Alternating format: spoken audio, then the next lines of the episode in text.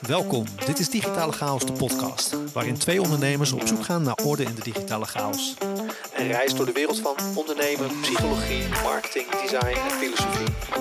Luister mee en omarm de chaos.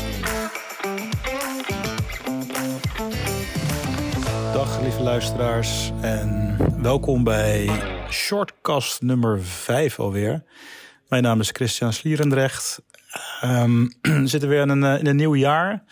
Het is de tweede aflevering van dit jaar. En uh, ja, aangezien we nog aan het begin van het jaar zitten, is het vaak een mooi moment uh, voor ondernemers om eens na te denken over je doelen van dit jaar.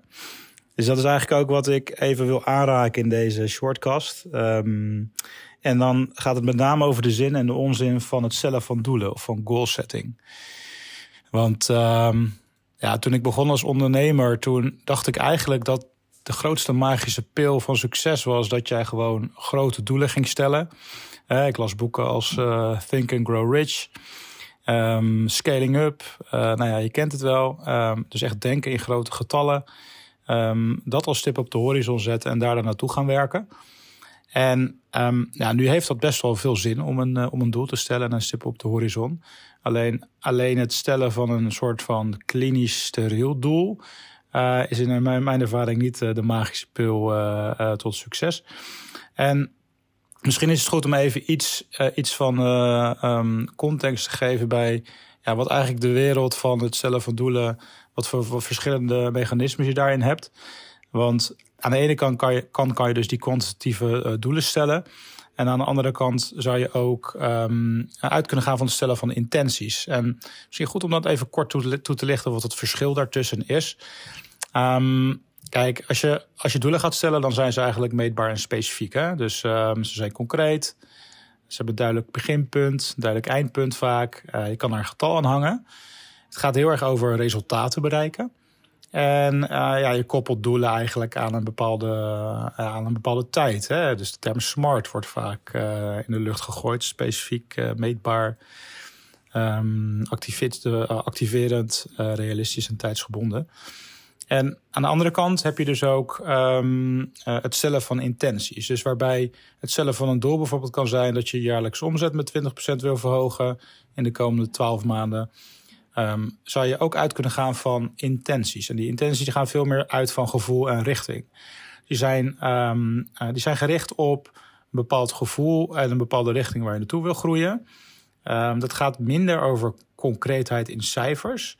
Maar het gaat wel over houding. Dus het gaat ook over bepaalde routines en houdingen aan, uh, aanleren om uit te gaan komen waar je uiteindelijk uit wil gaan komen. het gaat ook over emoties. Het gaat over persoonlijke groei. En het stellen van intenties is niet, niet per definitie altijd meetbaar. Dus um, ja, het gaat veel meer over, op de, over ja, uh, hoe je wil leven en de persoon die je wil worden. Dus het geeft je eigenlijk ook wat meer flexibiliteit en ruimte uh, om aan te passen aan veranderingen. Uh, en ze zijn dus minder, minder meetbaar. Um, een mooie quote van Brené Brown in, in deze context is ook wel van alle dingen die het waard zijn die het echt waard zijn, die zijn eigenlijk niet meetbaar. Dus dat zit veel meer in die hoek van intenties en richting. Aan de andere kant um, zou je hem ook nog los kunnen laten op het verschil tussen leading indicators en lagging indicators. En wat zijn dat dan? Nou, uh, je zou lagging indicators dus kunnen zien als een soort van achterblijvende indicatoren als je het vertaalt. Dus dat zijn eigenlijk de kwantitatieve doelen. Dus we willen over 12 maanden 20% omzetgroei hebben gerealiseerd. En uh, de leading indica uh, indicatoren of de leading indicators, dat zijn dan eigenlijk de dingen die je moet doen om tot dat resultaat uh, te komen. Dus die leading indicators die kan je wel kwantificeren. en die hebben daartoe een soort voorspellende waarde. Dus stel je voor dat jij weet dat, um, dat je vier salesgesprekken moet voeren om één deal te closen. dan weet je dat, dat 25% van jouw sales calls dus overgaan tot een, tot een deal. Dan weet je dus ook dat als jij uh, vier van die deals wil, uh, wil closen. Dat je dus vier keer vier gesprekken moet voeren, dus 16 gesprekken om die vier deals te sluiten. Nou, daar kan je vervolgens uh, op gaan inzetten. En wat je in de praktijk vaak ziet, is dat, um, dat wel lagging indicators worden gesteld. Dus wel die kwantitatieve doelen, die stip op de horizon. Maar dat men eigenlijk niet altijd duidelijk heeft van wat dan die leading indicators zijn. En dat zie je zeker bij startende ondernemers. En de simpele um, verklaring daarvan is dat je gewoon nog niet de data hebt en de ervaring om te kunnen voorspellen um, wat je ergens qua input in moet stoppen om tot een bepaalde output te komen. Nou, dat even qua context. Um, ja, ik wil je ook een paar um, concrete tips meegeven die in mijn ervaring goed werken bij het stellen van doelen. Waarbij je dus eigenlijk een soort combinatie gaat maken uh, van het stellen van doelen uh, en het stellen van intenties. Dus um, je combineert eigenlijk uh, kwantitatieve doelen met ook wat meer, ja, je zou het kwalitatieve of persoonlijke intenties kunnen noemen. En wat in het algemeen altijd wel goed werkt, is om echt te beginnen met, ja, zoals Covey dat ook noemt, uh, die end in mind, dus hoog over. Dus echt langer termijn denken. En ja, in onze westerse wereld gaat dat vaak over een, een B-hack, noemen ze dat ook wel, of een Big Harry Audacious Goal. Uh, dat gaat vaak over een, periode van een jaar of, of tien. Uh, um, dus dan ga je echt nadenken over een visie of over een missie. Persoonlijk gezien ik vind die tien jaar misschien nog iets wat kort in, de, um, uh, in de Oosterse culturen. Uh, in Japan bijvoorbeeld denken ze wel eens over zeven generaties heen qua, qua timeframe. Maar het dwingt je wel om uit te zoomen en echt na te denken over ja, wat jouw visie en jouw missie is. Dus wat wil je veranderd hebben in de wereld? En dat mag dan ook best wel een ambitieus doel zijn, wat misschien een beetje audacious of bijna een beetje eng en harig aanvoelt. Nou ja, als je dus die stip op die, op die horizon zet, dan wordt het ook makkelijker om te gaan, zoals ze dat mooi noemen, cascaderen. Uh, dus je kan um, die grotere uh, B-hack, uh, die kan je gaan opsplitsen in kleinere stapjes. Vaak wordt daar dan um, als volgende stapje bijvoorbeeld de komende vijf jaar voor gekozen of de komende drie jaar. Dus wat wil je in drie jaar bereikt hebben in dienst van deze visie.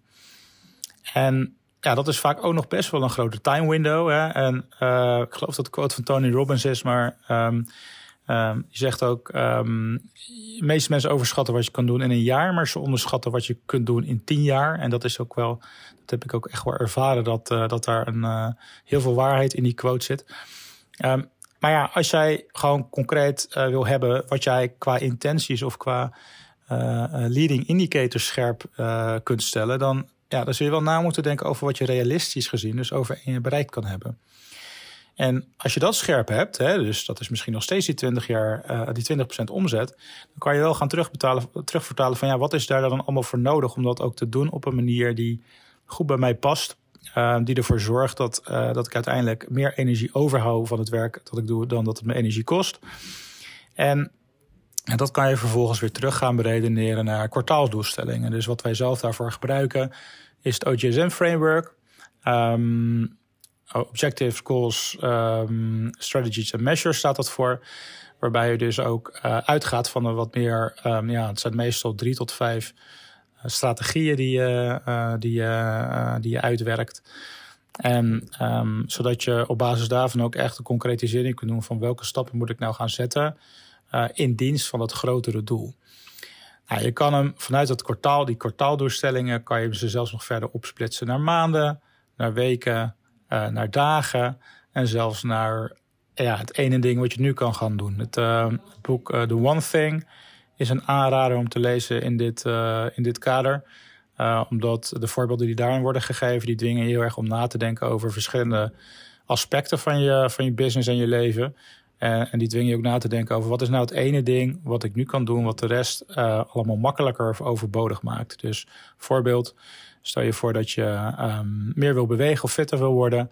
Nou, wat is dan het ene ding wat ervoor zorgt dat je daadwerkelijk uh, meer gaat doen, meer gaat bewegen?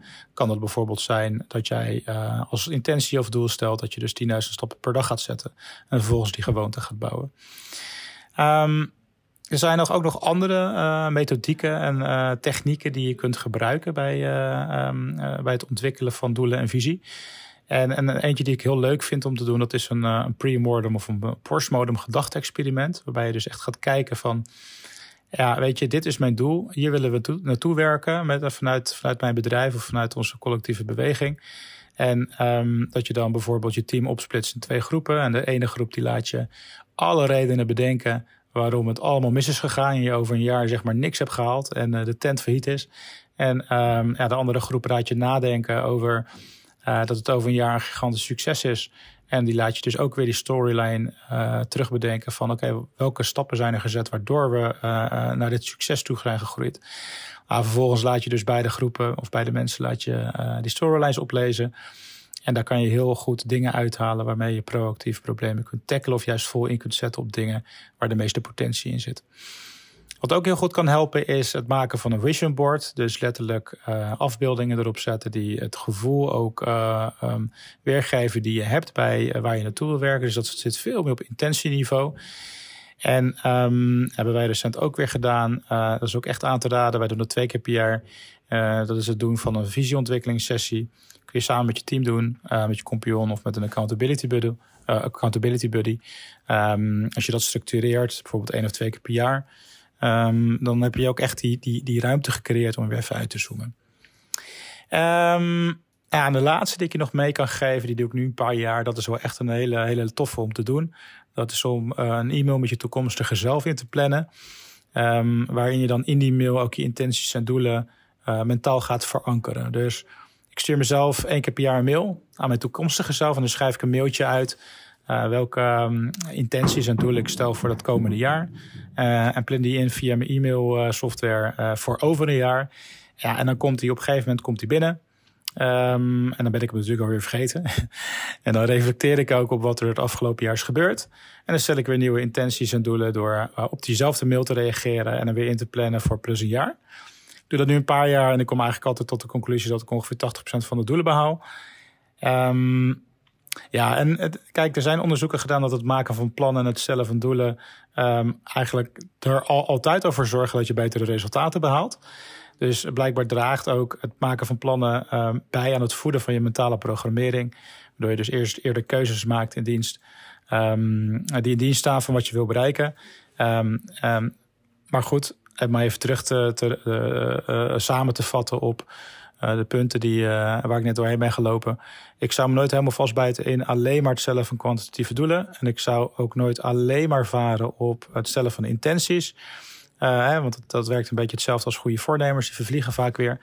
Maar op het moment dat je het stellen van doelen combineert met intenties en vooral um, leading indicators, dus wat kan je bouwen aan gewoontes op een manier die goed bij jou past, ja, dan ga je pas vliegen.